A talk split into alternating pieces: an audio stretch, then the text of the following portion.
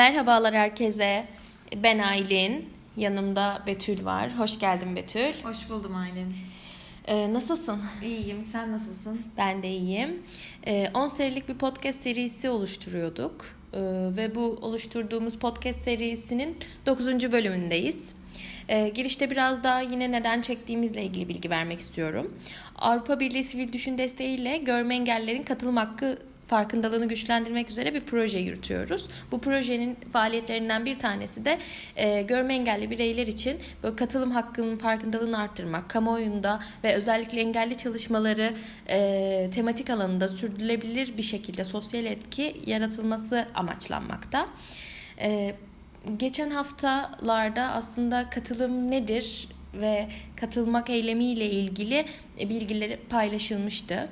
E, bu hafta biraz daha derinleştirerek katılım nedir, bu bağlamda aktif vatandaşlık nedir e, konuşacağız. Bu konuda bizlere Betül yardımcı olacak. Betül e, sözü sana bırakıyorum. Teşekkür ederim Aylin. Ee, evet Aylin'in de söylediği gibi katılım konusuna daha önceki podcastlerimizde değinmiştik. Fakat yine de e, katılım ve aktif, aktif vatandaşlık konumuz olduğu için bu podcast'te de katılımla ilgili e, yine bilgiler vereceğim. Öncelikle katılmak eylemi e, bir süreci üstlenme veya o süreçte etkin olma olarak tanımlanıyor. Aslında e, siyasal, sosyal, ekonomik ve örgütlenme gibi birçok da olguyu kapsıyor. Sözlük anlamına baktığımızda katılımın bir kararı hazırlama, geliştirme, e, uygulama kısmı veya denetleme gibi e, birden çok herhangi aşamaya doğrudan katılım veya e, dolaylı olarak dahil olma durumunu belirtiyor. E, bu doğrudan katılım dediğimiz zaman da şunu anlayabiliriz. Yani insanların kendilerini ilgilendiren konularda toplumsal olarak siyasal, e, ekonomik gelişme gibi yani bu, bu türde gelişimlere söz sahibi olmaları açısından temel bir insan hakkı olarak kabul ediliyor. Dolayısıyla katılım hakkı belli aralıklarla tekrarlanan özgür, adil ve şeffaf seçimlere karşılık gelmekte ve halkın da e, bu süreçlere dahil olma durumunu demokratik katılım kapsamında yer almaktadır. Ardından engellilere yönelik e, bunu bağlayacak olursak da engel, engelli haklarına ilişkin geliştirilen uluslararası sözleşme ve ulusal yasal mevzuat içerisindeki bu tüm düzenlemeler engelli bireylerin topluma tam ve etkin katılımlarını sağlamayı hedeflemektedir. Dahiliyet şeklinde yine de kısaltabiliriz değil mi? Yani? Evet, evet. Aynen öyle. Bu bahsettiğim süreçlere dahil olma durumu diye doğrudan veya dolaylı olarak katılım diye e, özetleyebiliriz. Sonrasında engellilerin e, haklarına ilişkin sözleşmede katılım hakkı bahsetmiştim. Zaten 9. maddesi taraf devletlerin engellerin bağımsız yaşayabilmeleri ve e, bu yaşamın tüm alanlarında etkin katılımlarını sağlamak ve engellerin diğer bireylerle eşit koşullarda fiziki çevreye, ulaşıma, bilgi ve iletişim teknolojileri, sistemleri dahil olacak şekilde e, bilgi ve iletişim olanaklarına yani kırsalda, kentselde her alanda halka açık tesislere e, erişimlerini sağlamak için uygun tedbirleri almakla yükümlülerdir. Ve yine 13. maddesinde de katılımla ilgili bir ibareyi görüyoruz. Bu da e, taraf devletler diğer bireylerle eşit e, engelli bireylerin diğer bireylerle eşit koşullar altında adalete etkin bir şekilde erişimlerini sağlama, sağlamakla yükümlülerdir ve bunun için de e, usulüne ve yaşa uygun düzenlemeler yapılmalıdır ve soruşturmalar ve diğer hazırlık aşamaları ve e, tanıklık dahil tüm hukuki işlemlere doğrudan veya dolaylı olarak katılımları kolaylaştırılmalıdır gibi bu 9. ve 13. maddelerde engelli bireylerin e, katılımlarına yönelik e, maddeleri görmekteyiz. Güç katılımlarını güçlendirmektedir bu maddeler. Ardından yine daha önceden de belirttiğim gibi e, erişimin önündeki e, engellerin tespit edilip ortadan kaldırılmasının da yanı sıra e, bazı e, tedbirler alınması gerekiyor. Bu tedbirler e, binaların, yolların, ulaşım araçlarının, e, baktığımız zaman aslında okulların, evlerin, sağlık tesislerinin ve iş yerleri dair dahil e, diğer kapalı ve açık tesislere e, engelli erişimine uygun bir şekilde yapılmalıdır.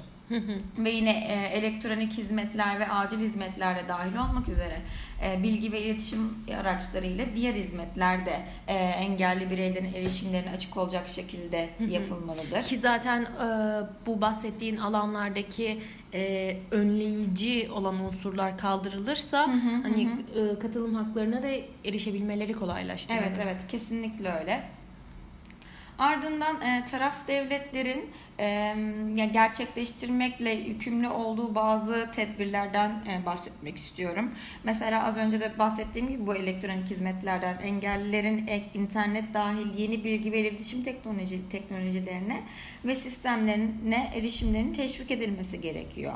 Ardından erişilebilir bilgi ve iletişim teknolojileri e, ve sistemlerin tasarım, geliştirme, dağıtım e, gibi aşam, ilk aşamalarından başlayarak teşvik edilmesi ve böylece de bu teknolojileri ve sistemlere engelli bireyler tarafından e, asgari maliyette erişimlerinin sağlanması gerekmekte. Kamuya açık e, binalar, tesislerde erişim e, kolaylaştırmak için rehberler, okuyucular, profesyonel işaret dili ter- tercümanları dahil çeşitli canlı yardımların ve araçların sağlanması ilgili kişilerin engellerin karşılaştığı ulaşabilirlik sorunuyla ilgili ilgili olarak eğitilmesi gibi e, tedbirlerden bahsedebiliriz. Ardından aktif vatandaşlık kavramına biraz değinmek istiyorum.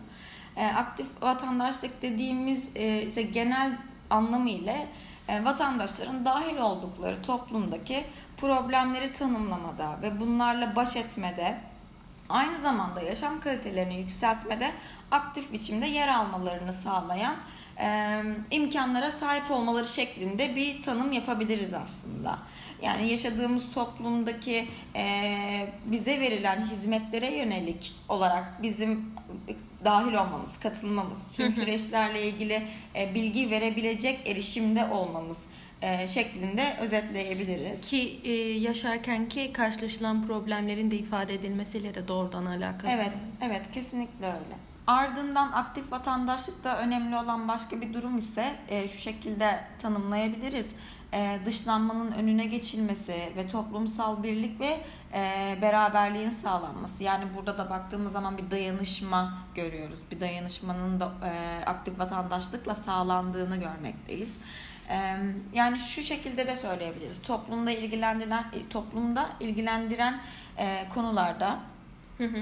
sorumluluk alma, e, örgütlere yardımcı olmak, gönüllülük içeren, içeren konularda katılmak aktif vatandaşlık olgusunun temellerini oluşturmakta. Yani toplumu ilgilendiren bu konularda e, her zaman söylediğimiz gibi dahil olmak, katılım Evet. tam ve etkin olarak yer alma durumu. Yani şöyle de diyebiliriz işte bir toplumu oluşturan bireylerin aslında ortaklaşa yine yaşadıkları problemle ilgili hani e, aktif bir şekilde o probleme yönelik önce sorun tespiti ve sonrasında da işte e, atıyorum hak ihlallerinin yaşandığı durumla ilgili beraberce bir hareket edebilme. Evet. Hani aynı örgüt içerisinde yani örgütten kastım burada aynı topluluk içerisinde bir topluluğu oluşturan bir birim şeklinde bahsediyorum.